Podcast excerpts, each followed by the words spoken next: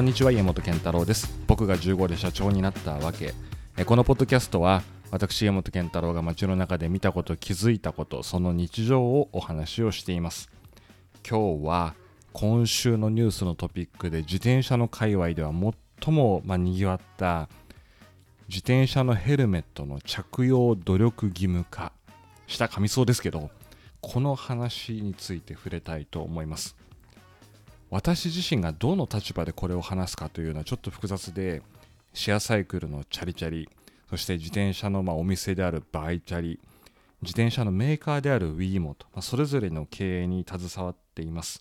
大前提として自転車に乗るときにヘルメットをかぶることで頭部を保護すると。これが大事であるということについては変わりがありません、ま、ここはあの私もよく分かっています。ただ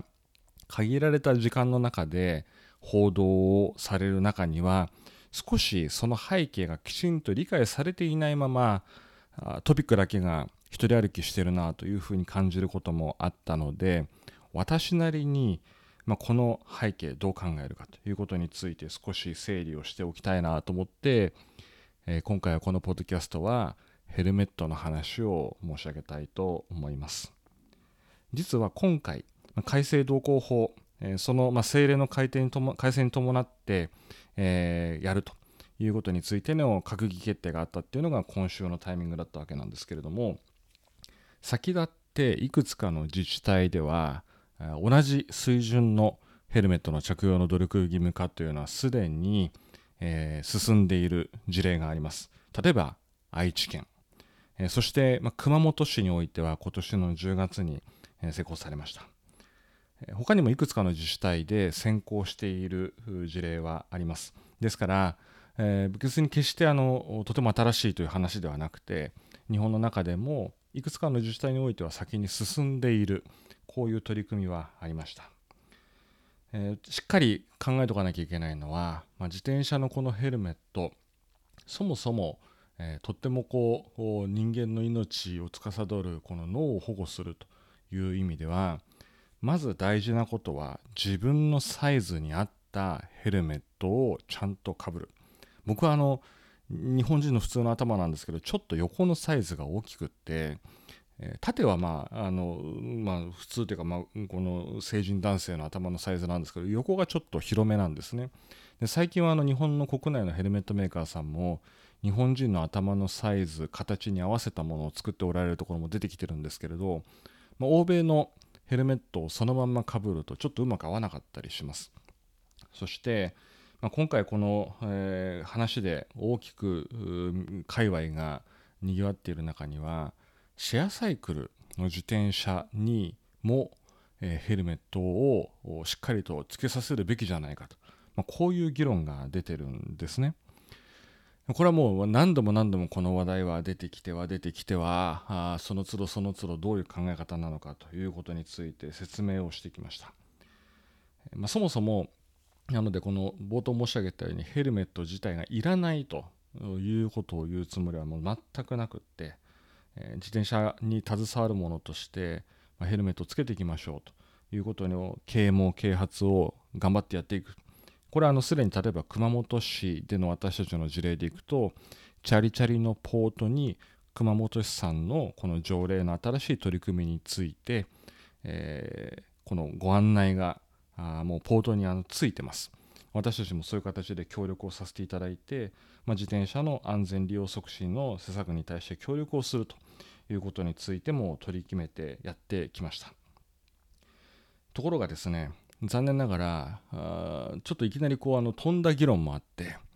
じゃあシェアサイクルに、えー、常にヘルメットをカゴの中に入れておいて、みんなに、えー、つけてもらえるようにすべきじゃないかと。あるいは貸し出しができる場所を用意すべきじゃないかと、まあ、こういうその議論が、まあ、今までもあったんですけどやっぱり今回はまあポツポツポツポツとこう出てきます。えー、まず大前提として先ほど申し上げたようにヘルメットっていうのは自分の頭のサイズに合ってなければいけないというのがもう一つ。もう一つはヘルメットって、えー、一度買ってそれをずっとじゃあ5年も10年も使い続けれるものかっていうとそういうものではありません。ヘルメット自体の中の、まあ、干渉剤に相当するところが劣化をしてくる。あるいは外に置きっぱなし。カゴでこう置きっぱなしになってると雨も当たるし紫外線も当たるしっていう状況でこれも劣化してくる。そしてそもそも内部の傷というのはよく見えないので、えー、長期にこう外に置いてある状況でしかも誰がどういうふうになったかわからないものっていうのをつけることっていうのは決して実は安全ではありません。同じことが言えてバイチャリこれはあの中古の自転車の買取販売の専門のチェーンですけれども今私たちはもちろんあのヘルメットは買い取りをさせていただいてるんですけれどもある一定の基準で、えー、買い取りをさせていただくことができるかできないかということを、まあ、これ社内で一つのルールを作って決めています。仮に私どもが見えないところに傷がありましたこれはま自転車のフレームも同じ話だし他の部品についても同じなんですけれどもそれによって安全性を損なうということがあってはいけないわけですね。ですので、まあ、私たちとしてこうそもそもじゃあヘルメットをシェアサイクルの自転車に常備しておいてくれとか、えー、貸し出せるようにしてくれと、えー、そういう話っていうのはちょっと今回のこの一連の議論の中でいくとかなり飛躍をしているアイデアなんじゃないかと、まあ、こういうふうに捉えています。まあ、サービスの影響があるかないかってことについてでいくと私自身はあのシェアサイクルのサービスについてこのヘルメットの着用の努力義務化の議論自体が影響することはあの少ないと思ってます。ただ、まなんでそもそも着用を努力義務にとどめたのかと、えー、ここは皆さんであのぜひ一度考えていただきたいんですね。努力義務っていうこの4文字の言葉って義務っていう後ろの2文字がだいぶ一人歩きしてしまうんですけれども要は国として、えー、こういうふうにした方がいいと思いますよ。推奨しますよということを言っているものだって別にやらなければ絶対にならない。そしてそれが罰則があるかないかという議論ではありません、まあ、3段階あるとすると罰則ありの義務罰則なしの義務そして努力義務とこの3段階に分かれますが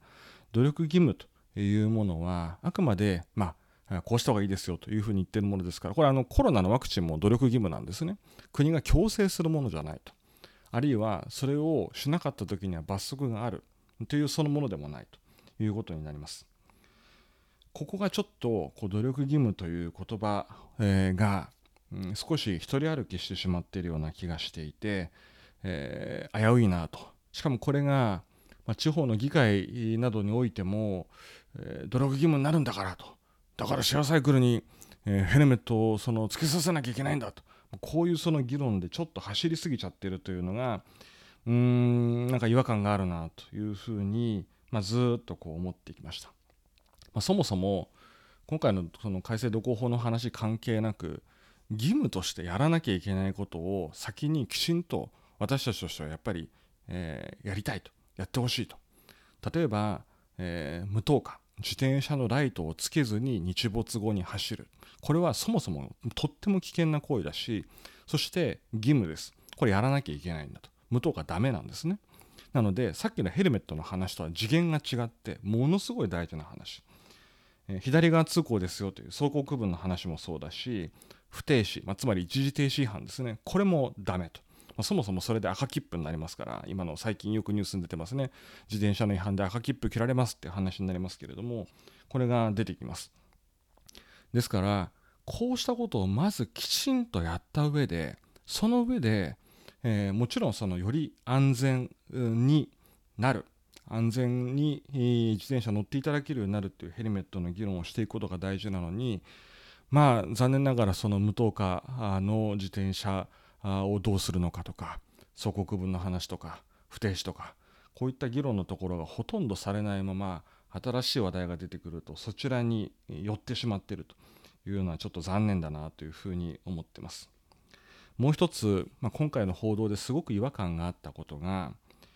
ヘルメットを着用している時と着用していない時で2.2倍の致死率の差があるというこういう議論がありました。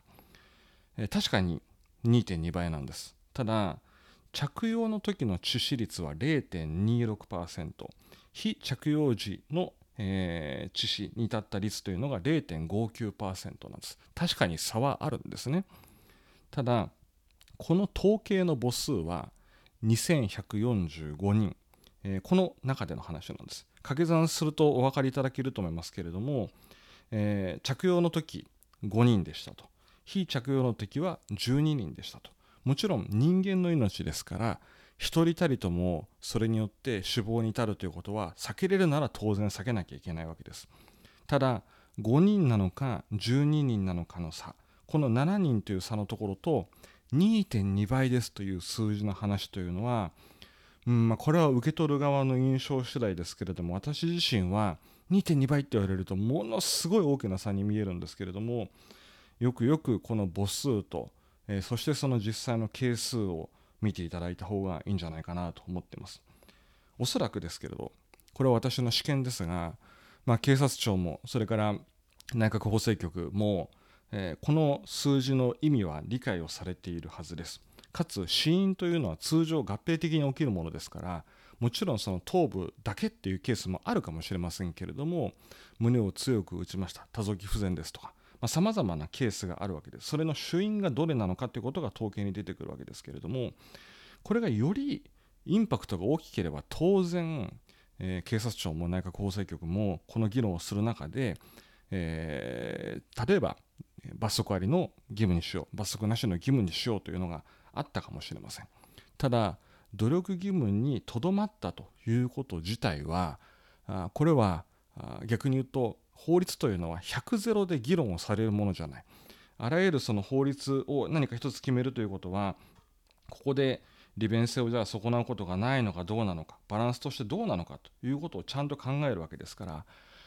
らよってあの努力義務にとどめるということに至ったんだろうなと。いうふうに、まあ、私は解釈をしています。まあ、法律学の基礎中の基礎の部分だと思うんですよね。当然ですからこの議論がどういう背景だったのかっていうのはもう少しその意図をですね、まあ、国警察庁が説明をいただいた方が国民も分かりやすいんじゃないかと、まあ、そんなふうに思ってます。まあ、ヘルメットの話以外にも今日たまたまある自治体での会議に出ていた時に自転車の交通安全について自治体が個人に対してアプローチしてもうまく届かないからシェアサイクルの事業者にアプローチをしてほしいんだとこういう話がありました。よくわかる。気持ちはよくわかるんですけれどもなんかちょっと違いませんかと。シェアサイクルの事業者にそれをやってもらうっていういうことを言うこと自体についてはいや全然あの一緒に協力しますよというスタンスなんです。嫌でも何でもないんです。ただ最後に利用者の方自転車を使われる個人の方に届けるということ自体には特に別に差はありません。僕らも、えー、まあ、つまり個人利用者の方お客様に対して自転車の交通安全ルールマナーについてご説明するというのは変わりがないわけでそれを自治体が自分たちでやるのはうまくいかないからシェアサイクル盛り上がっているからシェアサイクルの事業者にやってほしいんだというふうに言うのは聞き方の問題だったかもしれませんけれども若干あれ？これ本当はそもそも街の中で走ってる自転車の数で言ったら圧倒的に日常利用の自転車が多いわけなんだんでまず自治体さんがやられる。そしてもちろんそれと歩調を合わせてシェアサイクルの事業者が取り組むべきなんじゃないかと、まあ、私はあのそういう意見を申し上げましたけれども、まあ、ちょっとこうあの若干そういうことをその大きな会議の場で言うのもどうかと思ったんですがいやいやあのちゃんとまず自治体としてあるいは警察として県警として取り組んでいただくべきことなんじゃないかと、えー、その上でその歩調を合わせるってことについて一緒にそれをより拡散性を高めるために増幅させるために、えー、シェアサイクルの事業者が一緒に頑張りましょうとこれはあのすごく納得がいくことだと思っています。なんかこう目立つ存在であることによってそちらによろしくと。君今盛り上がってるからそっちで頼むわってこういう話じゃないんじゃないかなと。こんな風に思ってます。この一連の議論の途中の中で、私もあるヘルメットメーカーさんに国内のヘルメットメーカーさんにお話を伺いました。例えばこうカゴの中にシェアサイクルのカゴの中に、ヘルメットを置いておくという議論が地方の議員さんや役所の方たちから出てるけどどう思うだろうかと。いう話をしましたけどヘルメットメーカーさんとしてはそもそもそういうことは推奨してないと。できないと。さっきの理由でですね。それはその劣化する話紫外線の話中の傷が見えないっていう話こういうことから踏まえてヘルメットメーカーさんとしてもそもそもシェアリングでそういう形で共有するっていうのは難しいというところで、え、現実的なところでいくと、まあ、こうどうそこを落としどころをつけていくのかっていうのはまだ誰も見えていないままあ、まあ、メディアの報道が走り始めそして、まあ、それぞれの自治体の現場の皆さんでもとはいえ努力義務という話だったとしてもやりましょうねって話なんで無視するわけにいかないという現状もあり頭を抱えてらっしゃると、まあ、こんなことをあちこちからの聞こえてくるのが今の現状です。一体誰のための話なんだろうと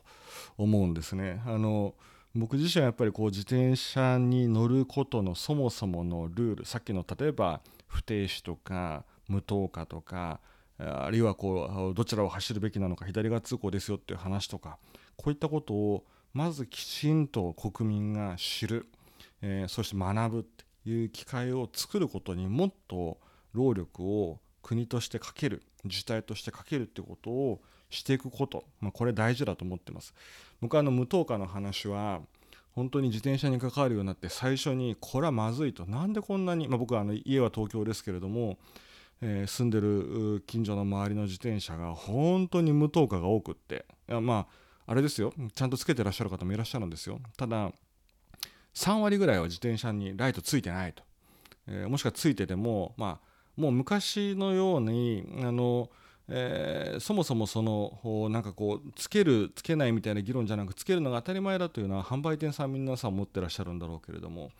でもなんかこう例えばハンドル周りをすっきりさせたいからライトをつけたくないのかそもそもそれを知らないのかあとお子さんの自転車にも結構ライトついてないことたくさんあるんですよね。僕はあの3年ぐらい前に、まあ、その状況ちょっとこの良くないなというふうに思って自転車のライトのブランドを日本でやりたいと今ガシロンっていう自転車のライトブランドの日本の国内総代理をさせていただいてますけどこれはまあ、いいライトを紹介したいとか商売したいっていう話とかっていう前にそもそもの日本の自転車の安全考えたらちゃんといいその質の高い例えばこうすぐ買ったら壊れちゃうっていうライトじゃなくて明るいしっかりとしたライトを皆さんにお届けしたいと思って、え、ガシロンというライトブランドを日本で始めたんですね。こういうのもあの一つ一つ、まあ、僕たちとしてはストーリーの中でまずあのちゃんとライトを皆さんに買っていただくこれま所有の自転車の話ですけど、え、それからまシェアリングにおいても私たちのあの、え、チャリチャリの自転車普通のベーシックっていう非電動の方は、え、ハブダイナモで、え自転車のライトがつきます。えそして電動アシストの自転車の方はこれあの当初は実は夜になったらあ光のセンサーでもってライトをつけるという形にしてたんですけれどもうまくまあこうセンサーが反応しなかったってこともあるんですね。たまにあの夜なんだけれどもライトついてるんだけれども、えー、周りの例えば照明が明るくってそうするとライト切れちゃうと。これ良くないというふうに思って結果的に実は今私たちのチャリチャリの電動アシスト自転車って昼間でもライトついてるんですね。電源オンしていただいたらライトつくようにしてます。こういうふうにしっかりあの一貫してですねやりきるっていうことがすごく僕は大事だと思っててちょっとこうメディアでそのこう議論が始まるとですねうん、そこでどうなんだああなんだみたいな話になるっていうのはすごく残念だなというふうに思いました。あのなんでこんなに熱く語ってるかっていうとあの数ヶ月ぐらい前にこの着用の努力義務の話があった時に、えー、私たちのチャリチャリのことを名指しであのあるテレビ局が取り上げられたんですね。でどうなんだ？みたいな。で議員さんたちがこう喋っておられるようなインタビューの様子がありました。ただ公平性を担保していただくためにはやっぱりちゃんときちんと私たちの意見も聞いていただきたいなと思ったし別にあの長々と喋るつもりはなくっても記者の方たちにきちんとその背景とか今までどういう議論がされてたのかとかこういうことについてもやっぱりご説明する機会は欲しかったなというふうに思いました。意見をこう伝えるということはなかなかいろんな立場がある中で正直うんすべきなのかどうなのかっていうこともちょっと悩んだんですけれどもせっかくこのポッドキャストという私が直接発信をさせていただける存在がある中でこれは今改めてお話をしておかなければいけないだろうと思って今日はこういう形で触れました。改めて申し上げますけれどもヘルメットをつけるべきかつけないべきかという議論ではありません。つけた方がいいに当然決まってます。我が家も全員必ず自転車に乗るときには例えば小学校3年生のうちの息子もそうだしえー、そしてその上の2人の、えー、お姉ちゃん2人はジュニアロード乗ってますけれども必ずヘルメットと。もう最初に自転車買った時に必ずヘルメットというふうにしました。えー、これはまあやっぱりスピードが出る自転車ですからジュニアロードですから女の子だったとしてもそれはやっぱりスピード出る、えー、しかもそれが何かあったら当然いけないということでちゃんと自分の頭のサイズに合わせたヘルメットを買って、えー、普段もう必ず使うもう習慣にしています。私自身も同じです。ただそれとシェアリングの話はもう世界の中である程度議論はされてきたもので例えば韓国も一時期シェアサイクルにヘルメットって言って結果的にあのうまくいきませんでした。アメリカもそうカナダもそうヨーロッパもそう。これをまた何年も経った状況の中で日本で同じことをというよりも、まあ、そもそもそのシェアリングの自転車というのはロードバイクとかと違って、え、平均の速度もかなり遅いしそして、え、そもそもこうヘルメットをじゃあ常にシェアするっていうこと自体が安全策ではないということは今まで申し上げてきた通りです。まあ、僕はもうちょっとなのでここは議論を深めるいろんなアイデアを、まあ、私自身が今全部のアイデアが出尽くしてるとは全然思っていないので、まあ、警察庁や各県警の皆さん自治体の皆さん、えー、そしてま私たちのような事業者がオープンにま議論をするとこういう場をま作っていくべきなんじゃないかなというふうに思っています。だいぶちょっと暑くなってしまって20分を超えてしまいました。まあ、あの日々、本当にあの私たちの自転車、シェアサイクルもそうだし、それからバイチャリでご購入いただいた自転車もそうだし、私たちが WeMo という会社を通じて販売をさせていただいた電動アシストも、子供用の、えー、ベルトドライブの自転車も、まあ、どれもどれも人の命を、お客様の命をお預かりしているということは、これは変わりがありません。すごくすごく強く意識しながら毎日毎日を過ごして仕事をしています。だからこそだからこそですね、えー、このヘルメットという問題についてもうちょっとやっぱり日本全体の議論を深める、まあ、しっかりとみんなで話し合うという場を作っていきたいなというふうに思っています。今日こんな感じであの、えー、ヘルメットだけで お話をしてしまいました。今実はまだ今日も出張先のホテルにいます。